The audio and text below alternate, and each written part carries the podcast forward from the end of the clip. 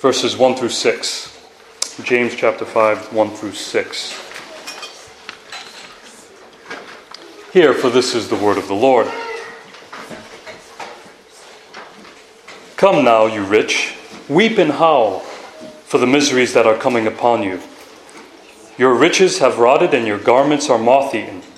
Your gold and silver have corroded, and their corrosion will be evidence against you and will eat your flesh like fire. You have laid up treasure in the last days. Behold, the wages of the laborers who mowed your fields, which you kept back by fraud, are crying out against you. And the cries of the harvesters have reached the ears of the Lord of hosts. You have lived on the earth in luxury and in self indulgence. You have fattened your hearts in a day of slaughter. You have condemned and murdered the righteous person. He does not resist you. May the Lord bless the reading and preaching of His word this morning.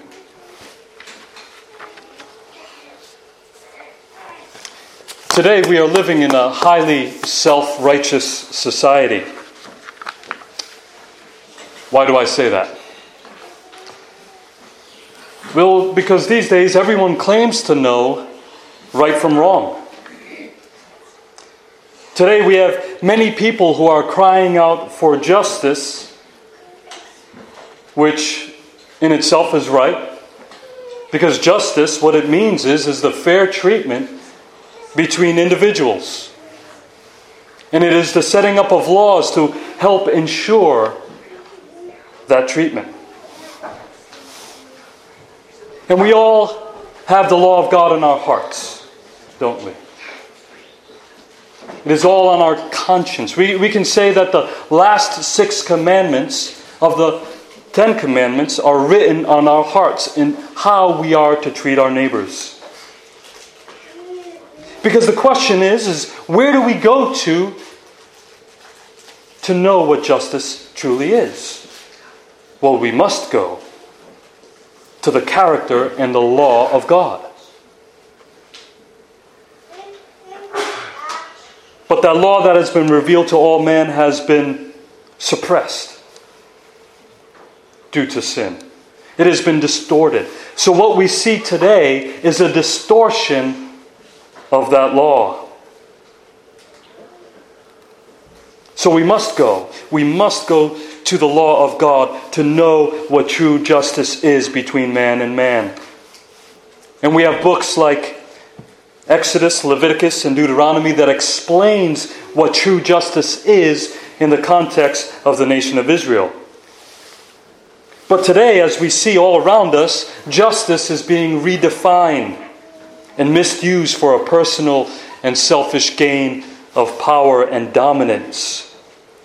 And it is not based on the law of God. Rather, it is mostly based on emotions, popular opinion, or found in internet polls.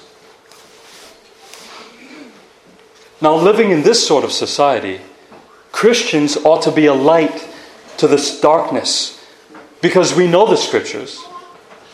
We know God, we know His law, and we have the gospel of Jesus Christ that saves from the condemnation of that law. But we forget. How often we forget that we are meant to reflect a just and merciful God.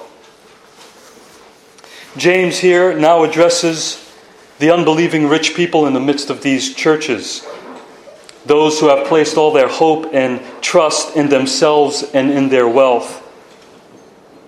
Not only that, but he is addressing primarily how they got rich. They got rich through criminal and unjust ways. Why? Why would anyone try to get rich quick through criminal means? Well, because they believe that this world is all that there is, and they place all of their stock in it. Pardon the pun. They believe that money can buy everything, and if there is a God, then he would be persuaded by their wealth and their importance. But the truth of the matter is, is that there is a God, and God is just. So he calls them to reason with him. He warns them that there is a just God and that there is a coming judgment. And though this is a warning to unbelievers, it should also be a warning to believers as well. Because we live in a world that is constantly telling us what our worth is. A world that is telling us how to measure that worth. The world and the rich of our society are telling us that our worth is found in our wealth and what we own and what we have accomplished for ourselves in this life. It is all about self, me and my identity. So the irony is that there is always this temptation to do whatever it takes to hoard what has been given to us or to take what has not been given to us. And here we see a lingering doom hanging over those who do not take this passage seriously. So I've given three courses of action for us to follow. First, lament and be saved. Secondly, store up treasures in heaven. And thirdly, hear the cries of the people of God.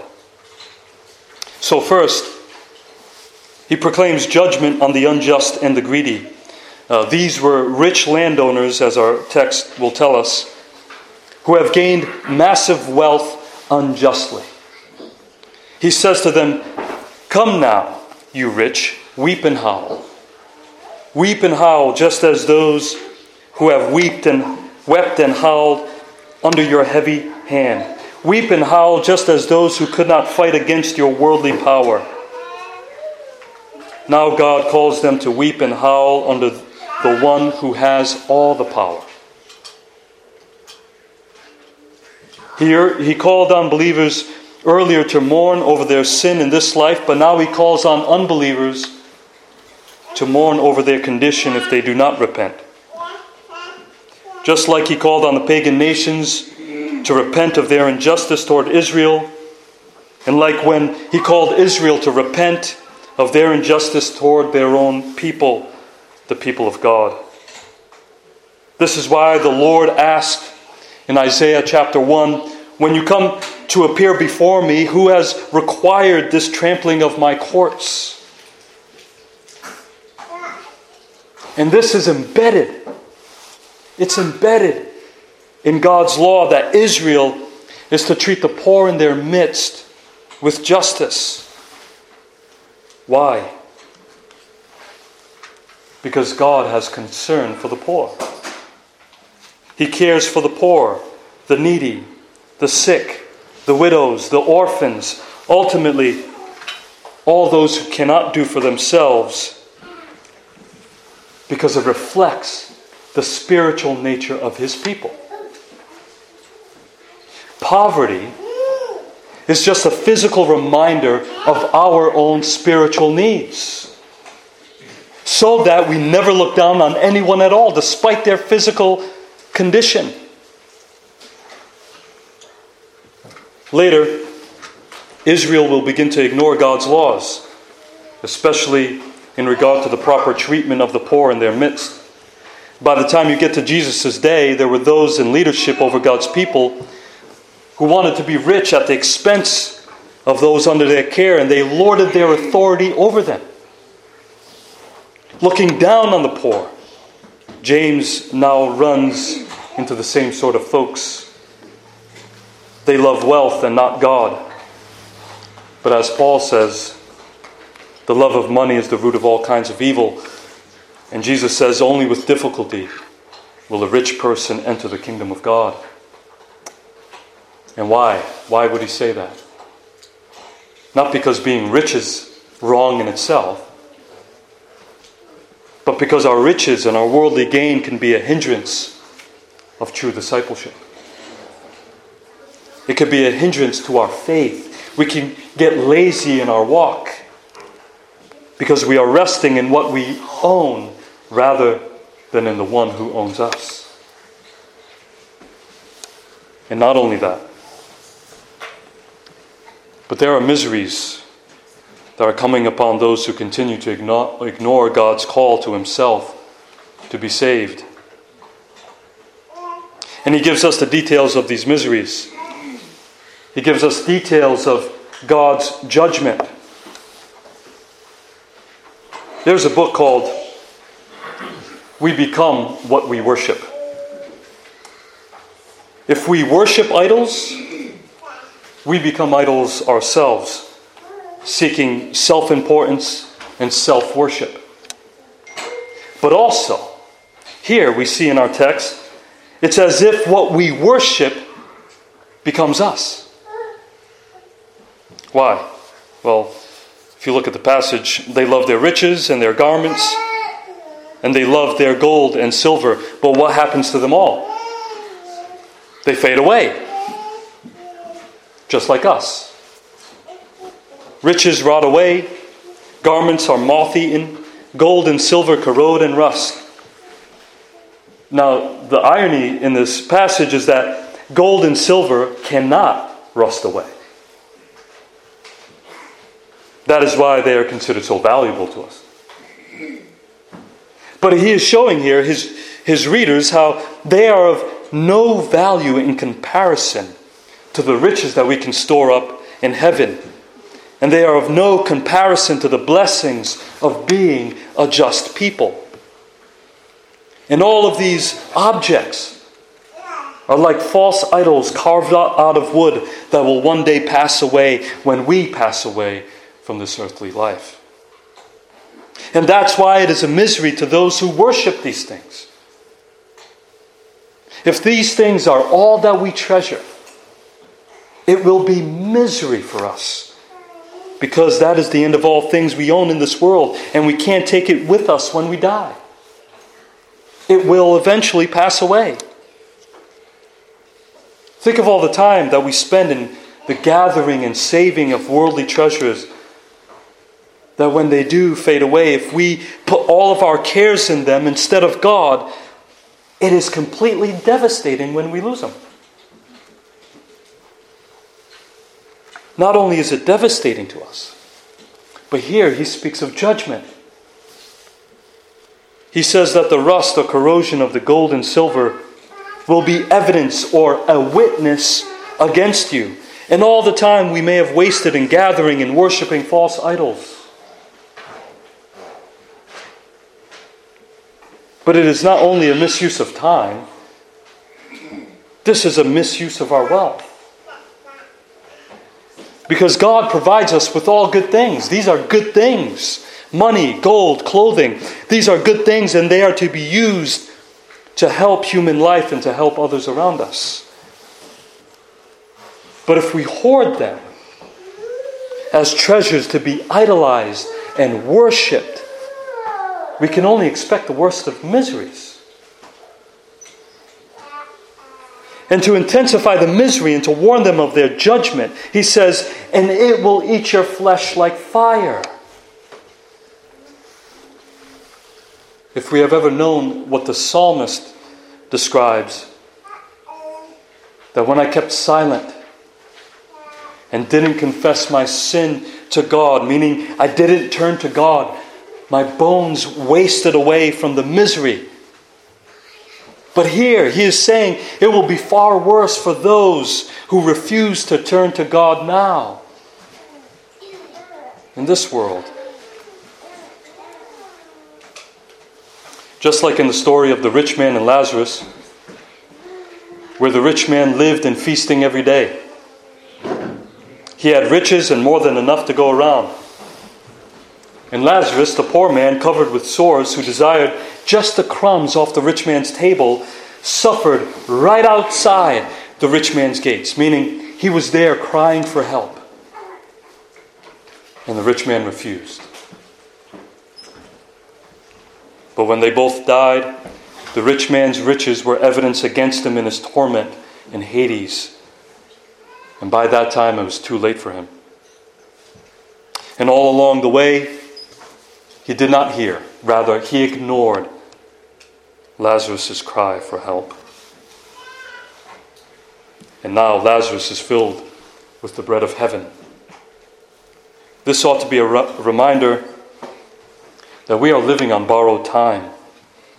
and that God can claim us at any moment. What are we doing with our own possessions? Using them for good or hoarding them for evil? Paul helps by admonishing the rich and how they are not to be haughty nor to set their hopes on the uncertainty of riches, but on God, who richly provides us with everything to enjoy. We are to enjoy our possessions. That's clear. We can enjoy our possessions. There's nothing wrong with that. But also, he says, they are to do good, to be rich in good works, to be generous and ready to share, thus storing up treasure for themselves as a good foundation for the future, so that they may take hold of that which is truly life. Now imagine you go into your closet to find your favorite coat has been moth eaten. As I think of this text, I, I think of when Paul tells Timothy, When you come, bring the cloak that I left with Carpus at Troas, also the books, and above all the parchments. You see, he had a favorite coat. And he also had favorite books. So do I. We all have objects that we treasure, that we consider are important.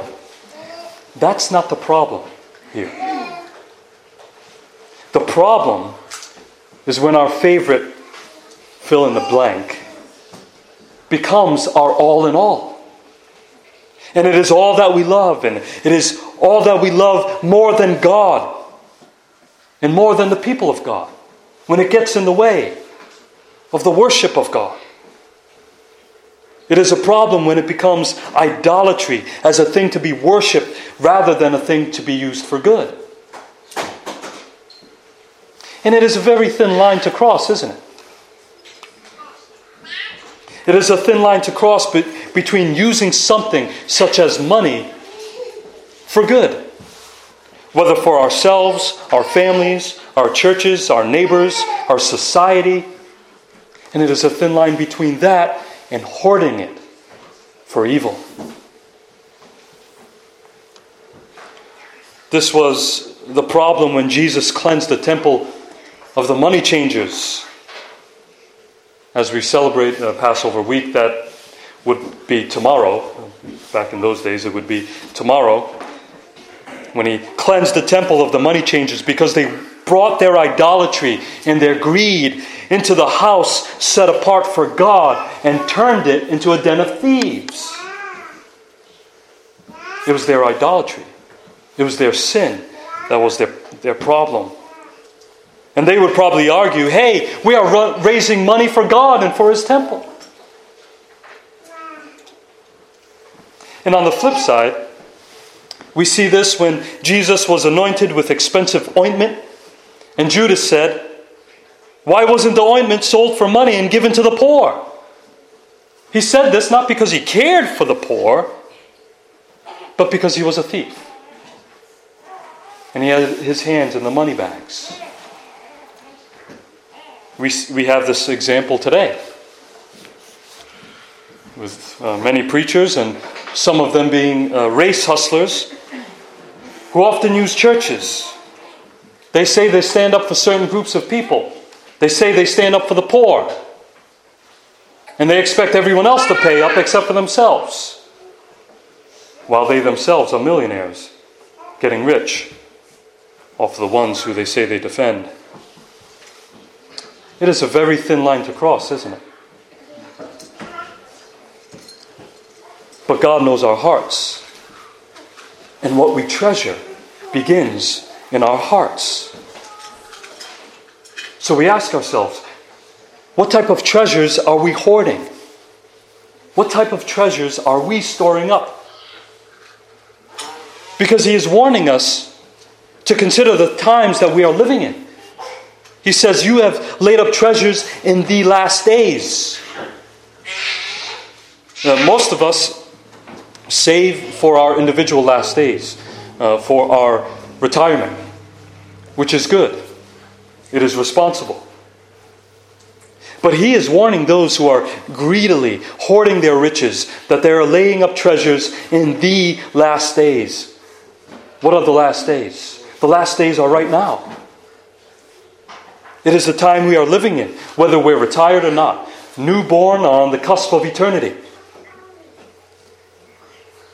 Because Christ may return at any moment. But upon awaiting his return, what did Jesus tell his people to do or, or not to do? He said, Do not lay up for yourselves treasures on earth, where moth and rust destroy, and where thieves break in and steal. But lay up for yourselves treasures in heaven, where neither moth nor rust destroys, and where thieves do not break in and steal. For where your treasure is, there your heart will be also. Our wealth and what we own are not reliable to provide nothing more than what is earthly. They will not be transferred into heaven. U.S. currency will not be transferred into heavenly currency. Unless, of course, we use our possessions for the good of the kingdom of God. We think of this church building and how all of us invest into it.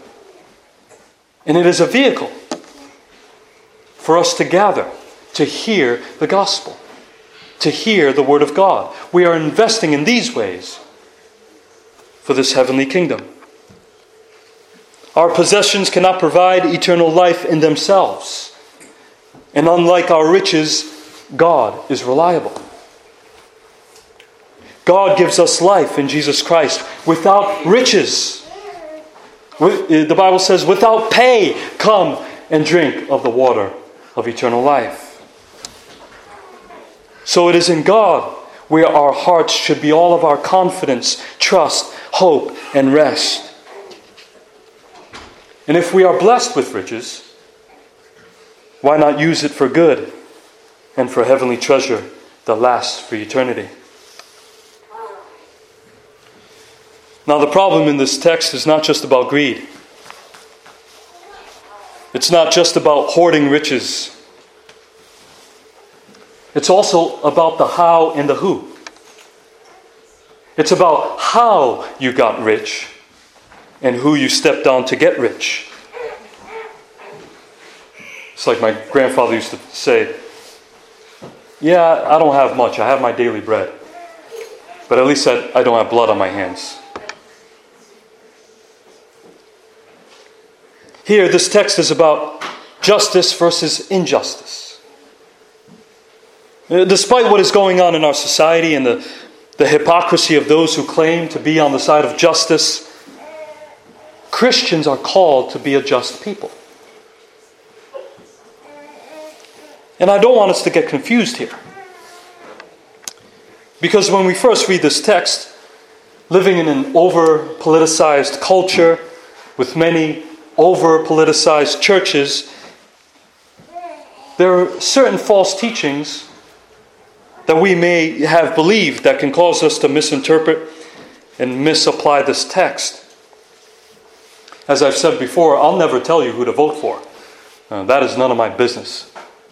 That is not my role. But if there is false teaching rising out of politics, and it is affecting the church, all Christians are called to address it. You think of the social gospel that arose in the 1920s, and it has lasted for over 100 years. And now, today, we have critical race theory.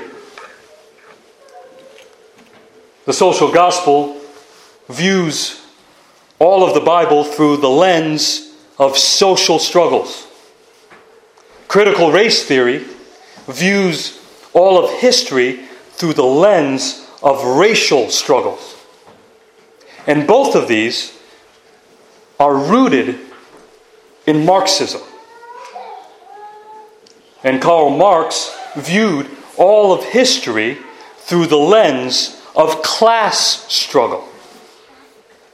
So, all it's doing in all of these theories, it is putting people against one another, certain groups. And so, let me say this right off the bat there is nothing in Scripture or in God's Word that supports a Marxist or socialist system, including this text. God is not putting class against class here. This is not about different classes, rich versus the poor. These are not labor workers protesting unjust wages. In fact, there, there are laborers in the Bible who protested unjust wages, and it is found in Matthew 20, speaking of the parable of the laborers in the vineyard, where three, group, three groups of people got paid the same amount, and they worked different amount of hours. So those who worked longer complained to the owner of the vineyard, saying, why am I getting paid the same as this guy who worked for less? And what did the owner of the vineyard say? To sum it up, he said, Who are you to tell me what to do with my money and my land? And who are you to tell me who to hire and when to hire? I'm the owner. And you agreed to the wage. If you agree to a wage, you think of our jobs today. If you agree to a wage, there's nothing unjust about it. You agree to it. Here, they are not protesting unjust wages. This is about the law of God. This is about sin. And it so happens that the culprit is the, are the rich landowners. This is about thievery. This is about theft. We have two parties here the landowner and the worker. The landowner and the worker, not the landowner's ancestors or descendants. The landowner and the worker. And both of them have an agreement. The landowner is to pay the worker who mows his field. He does a job, he gets paid. What the wage was, we don't know. High or low, in any case, the worker expects to get paid. But what happens? the landowner withholds the pay by fraud. He tricks the worker and steals his pay. It is theft. It is breaking the law of God. That pay was owed to the worker and he withholds us uh, withholds it. Many of you know that if you agree to pay someone something for a job, and you don't pay what was promised, you're going to be in a lot of trouble with the law. That's not Marxism. Marxism is, uh, uh, promotes a system that wants to either eliminate or to take the landowner's wealth and redistribute it even to those who have not worked for it. Here, the worker has worked for it, and it was stolen from him. He says, Behold, the wages of the laborers who mowed your fields, which you kept back by fraud, are crying out against you, and the cries of the harvesters have reached the ears of the Lord of hosts. The Lord of the army of angels who are at his beck and call to do his bidding, and he will bring judgment on the unjust who steal from the mouths of others for greedy gain. Why? Why is he warning them of this judgment? Because all throughout Scripture, God calls his people to be a just people in order to reflect their God. God hears the cries of his people, so we too are to hear the cries of the people of God. We are called to care for others as Christ cared for us when he gave up his life on the cross for our sins. This is what it means to carry the cross and to follow Him. But instead, here, some have lived in luxury. But not just luxury alone. We know from Scripture luxury is not a problem, uh, neither is wealth. Because God made Israel to live in luxury for a while when they captured the promised land. But the, but the problem here again, it's theft. It is when we live in luxury, we can become self indulgent, greedy, always looking for more, and never being content. So we do whatever it takes, even if it's to steal from the innocent, to get what is not ours. Again, it is godlessness, living as though God does not exist and that He cannot see what we do with what He has given us. Paul encourages the Ephesian church in the same way when he addressed the bondservants and masters and how the masters are to treat their servants well, knowing that he who is both their master and yours is in heaven. What he means by that is that he is in heaven and he sees all things and everything that we do. And that there is no partiality with him. He doesn't care what banner you, you hide behind. He cares about what you're doing. He cares about what Christians are doing with the freedom that we have in Christ. Because free or slave in this world, we are called to be a just people. Why does Paul tell the church, You shall not muzzle an ox when it treads out the grain, and the laborer deserves his wages? He even tells the Corinthian church that he's, he says, I've done all this work for you. I'm entitled to get paid. because we are called to be a just people, giving to others what is their due and not hoarding our wealth. In these last days, we ought to be compelled to be generous, just as God has been generous with us in the gospel of Jesus Christ. God's mercy rains on us each day. Why not do the same for others? Because to disregard this call to allow our wealth to be used for good is to disregard God's grace in Christ Jesus. Not only that, but their sin was breaking the law found in Deuteronomy 24 that we read earlier. It says, You shall not oppress a hired worker who is poor and needy, whether he is one of your brothers or one of the sojourners who are in your land within your towns. You shall give him his wages on the same day before the sun sets, for he is poor and counts on it. Lest he cry against you to the Lord, and you be guilty of sin. Why would we be guilty of sin in this case? Not only would it be stealing, or would it be covetous, because in those days, if you withheld one day's wage, it could lead to someone starving to death. It would have been murder. That's why he says, You have condemned and murdered the righteous person, a child of God, one who works for his livelihood. It is stealing of one's life. It is just as bad as when Cain killed Abel and the voice of Abel's blood was crying out from the ground, crying out for justice, and God heard those cries. And since he was weak and poor, since he does not have the power that we have or what we think we have if we have money, he couldn't resist him. It says he does not resist because he can't resist. He is powerless, he is weak.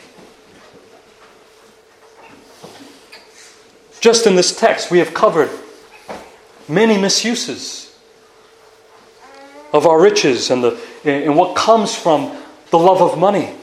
We have seen the misuse of our time in these last days and all the time it takes to get rich. Uh, don't believe it. We, we can't get rich quick. That's a lie. We've seen the misuse of our wealth in the way we hoard it for ourselves. But what is most important in this text is the misuse of power. They say money is power. And they have misused that power. We, we see a lot of that going on today, don't we? Where people use their so called power and their wealth to manipulate situations for their own benefits. And those who are under them are too weak to resist. And we understand, and I hope we understand, that God is a just God. And He is the one who has all power that some think they have. And it is a fearful thing to be on this side of the judgment, to try to compete with God's power. So the question is what side of the judgment are you on? Have you bowed the knee to Christ, who has all the power and all the glory and all the honor? Can you call yourself a Christian? But if you are a Christian, if you have bowed the knee, this text should be an encouragement in three ways. First, this text should encourage you never to envy the fortune of others, especially when they have stolen it or misuse it to mistreat others for their own gain. Secondly, this should encourage you that God hears our cries. He hears our prayers. He hears our moans and our groans. He hears when we have been treated unjustly. When we have been wronged, not only in financial scams, but when we have been wronged in any unjust manner. And thirdly, there is the assurance that God is the ultimate avenger of wrongs done to us. No matter who has wronged you, in whatever way, whether you know it or not, whether it's in these church walls or outside these church walls, God is the true avenger of evil done to us. And we can rest in that. And that is why we are called to pray for our enemies, isn't it? not only for our own sake, but for their sake, that they may be saved from the wrath to come if they don't repent. Now, think of all the riches that we have in Christ. Would we trade the luxuries of this world for the luxuries of heaven? Jesus says, In my Father's house are many rooms or dwelling places. Some translations say mansions. Hey, I could go for a mansion. Whatever he meant. The point is, what we have in heaven is far greater than anything we can possess here on this earth. What are the dwelling places in this world? What are the riches of this world? What are the places of power of this world? Now, as, as we celebrate Palm Sunday today, many Christians are celebrating it, in how Christ came into Jerusalem, he came riding on a colt and donkey. In the humblest way possible in those days. And people were singing his praise anyway. He didn't come with chariots and soldiers following him. He came in a lowly fashion, not grandiose, flashing all of his power, because his kingdom was not of this world. His riches was not of this world. Well, in fact, he owns everything. And that is the irony behind that story. So, what are the places of power and the riches of this world in comparison to what Christ has, as He owns everything, and what He has promised to give us. And what was that? Everything that He has. So, my admonishment to you this morning is to let us keep our eyes on Him and upon those treasures in heaven. Amen. Let us pray.